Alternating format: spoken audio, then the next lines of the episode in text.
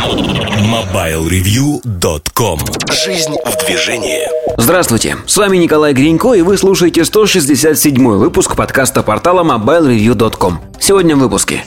В особом мнении Эльдар Муртазин говорит о сетевых сервисах.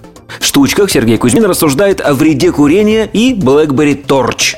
В обзоре новинок BlackBerry Bolt 9720. В рубрике «За звук» Илья Тараканов рассказывает об интернет-радиостанциях.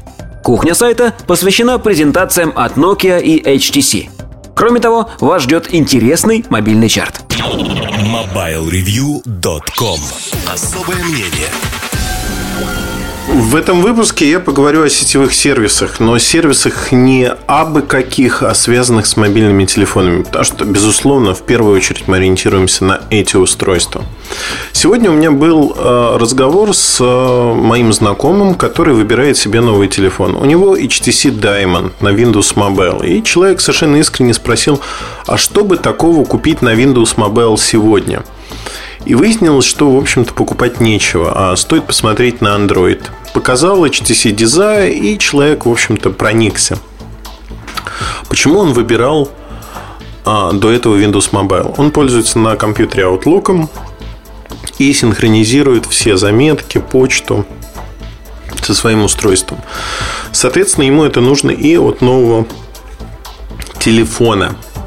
А, что я ему предложил? Я ему предложил вообще воспользоваться Exchange для того, чтобы синхронизировать его с а, гугловским телефоном. Это может быть а, как напрямую синхронизация, так и Google, Google календарь, почта Gmail у него есть, он ей пользуется и так.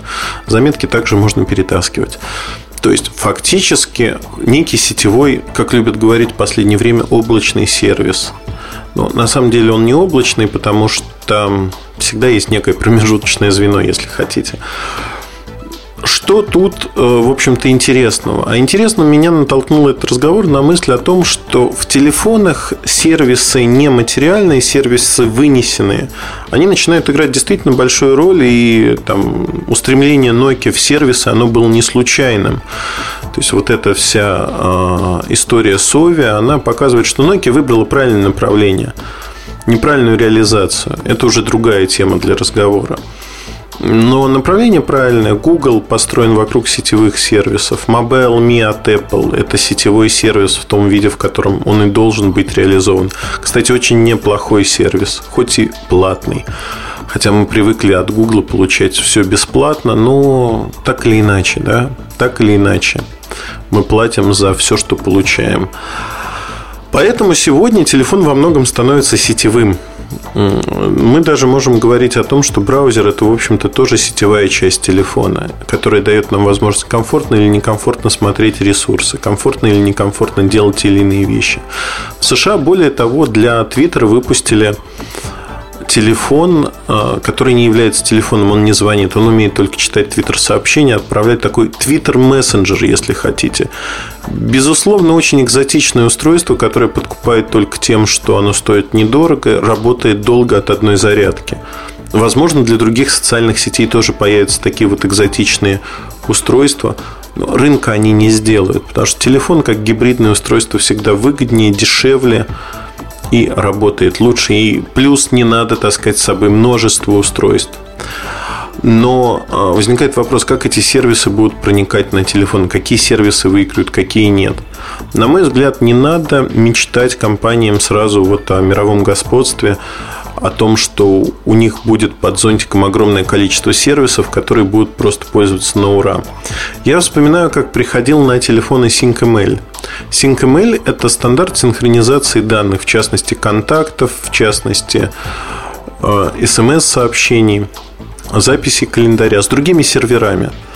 В телефонах Nokia SyncML появился достаточно давно, но мало кто им пользовался. Не в силу того, что никто не хотел им пользоваться, а в силу того, что люди не понимали, как это сделать. В Sony Ericsson то же самое. И вот компании сделали свои сервисы для того, чтобы хранить записи телефонной книжки, смс на удаленном сервере. И прописали этот сервер в настройке телефона. Знаете, как выросло потребление людьми этой услуги? Не в разы, в порядке. То есть вот в космос стартануло. Потому что компании впервые вместо технологии предложили понятные решения. Да? Сначала предлагался SyncML. Непонятная аббревиатура. Что-то синхронизировать, какой-то email. А тут предложили, вот ваши контакты, вот ваши смс на сервере далеко, вам нужно что сделать? Вам нужно зарегистрироваться. Это вот максимум того, что надо приложить усилий и не потерять пароль. Сменили телефон, загрузили оттуда новые э, те же контакты, либо загрузили на другой аппарат их, если нужно вам так. Слушайте, это работает, и люди это понимают, потому что людям предложили не технологию, а решение их проблем. Я вот сегодня много говорю о решении людских проблем, но это действительно так. То есть это сервис, который выиграл. Увеше э, делиться файлами, видео и графикой, фотографиями. Почему сервис не стартанул так хорошо? Потому что не подумали именно о том, что вот загружать с телефона было хорошо и просто. И не подумали о том, чтобы делиться этими фотографиями было легко и просто. То, что сделал Flickr, например. Flickr, он удобен просто. Вот, вот тупо удобен. Не потому, что он пришел первый на рынок, он мог прийти и не первым, да, не было бы вот такого бума пользователей, но он просто удобен. И удобство в сервисах, оно выходит на первый план. Если сервис неудобен, каким бы бесплатным он ни был, ну вот э, можете танцевать с бубном вокруг пользователя, что угодно делать. Заставить его пользоваться таким неудобным сервисом практически невозможно. Это тоже данность нашего мира. Кстати, отнюдь неплохая. Знаете, один из физических законов. Если сервис так себе, им пользоваться не будут. Бывает обратная ситуация, когда сервис вроде как чумовой, но им тоже не пользуются. Но это уже другая история. Так вот, мой постулат, наверное, в этом рассказе то, что сервисы, ну, да, капитан очевидность.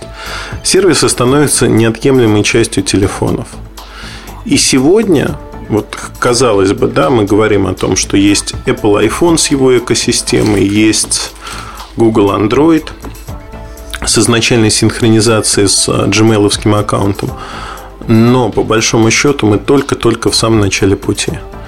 Поверьте, вот э, сервисы, они станут намного сложнее, они станут изощреннее. Мы уже не будем себе представлять телефон без таких сервисов.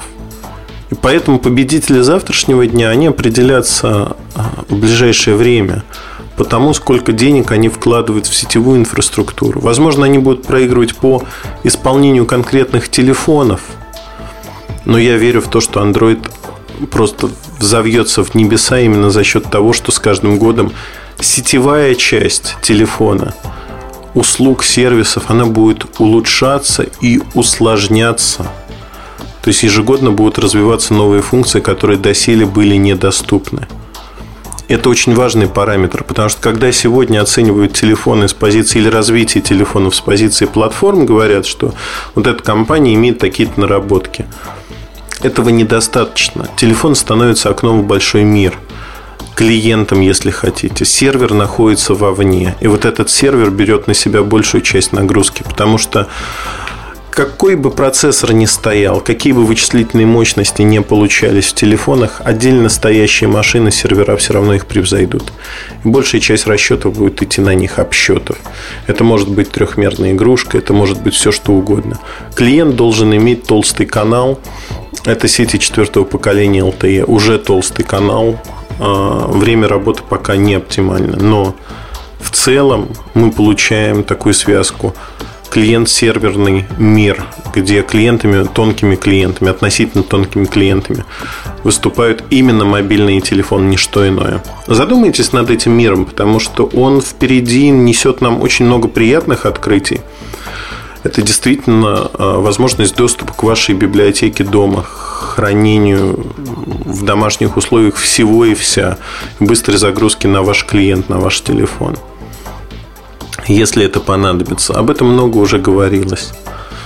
А, другие применения не так очевидны. Ну, то есть, это возможность организовать локальные сети с помощью вот таких тонких клиентов, которые распределенно будут обсчитывать друг для друга те или иные задачи в виде кластеров.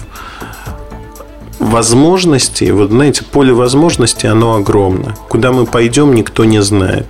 Но факт заключается в том, что телефон становится одной из составных. То есть вот телефон теперь это не одинокое устройство, которое работает на сети оператора и только. Телефон сегодня становится чем-то большим. Это телефон, это сервисы производителя телефона или его партнера, это сервисы оператора – Сложная гремучая смесь, подчас противоречивая, разнонаправленная, но вместе с тем очень интересная. Я надеюсь, что вместе нам удастся разобраться в том, что происходит на этом рынке, куда он идет. Ну и следить за публикациями, как говорится, мы всегда пытаемся быть на фронтире, писать о самых новых разработках, о том, что происходит. Мне показалось вот этот э, вопрос – сервисов, он заслуживает внимания того, чтобы быть поднятым и быть услышанным. Поэтому я о нем и рассказал. Удачи, хорошего настроения, не буду вам надоедать. Благо, основную мысль я донес. Вопросы вы можете задавать в нашем форуме, раздел подкасты, ну и в других разделах тоже, если хотите участвовать в жизни сайта. Хорошего настроения, удачи, до связи. Всегда ваш Ильдар Муртазин. MobileReview.com Жизнь в движении.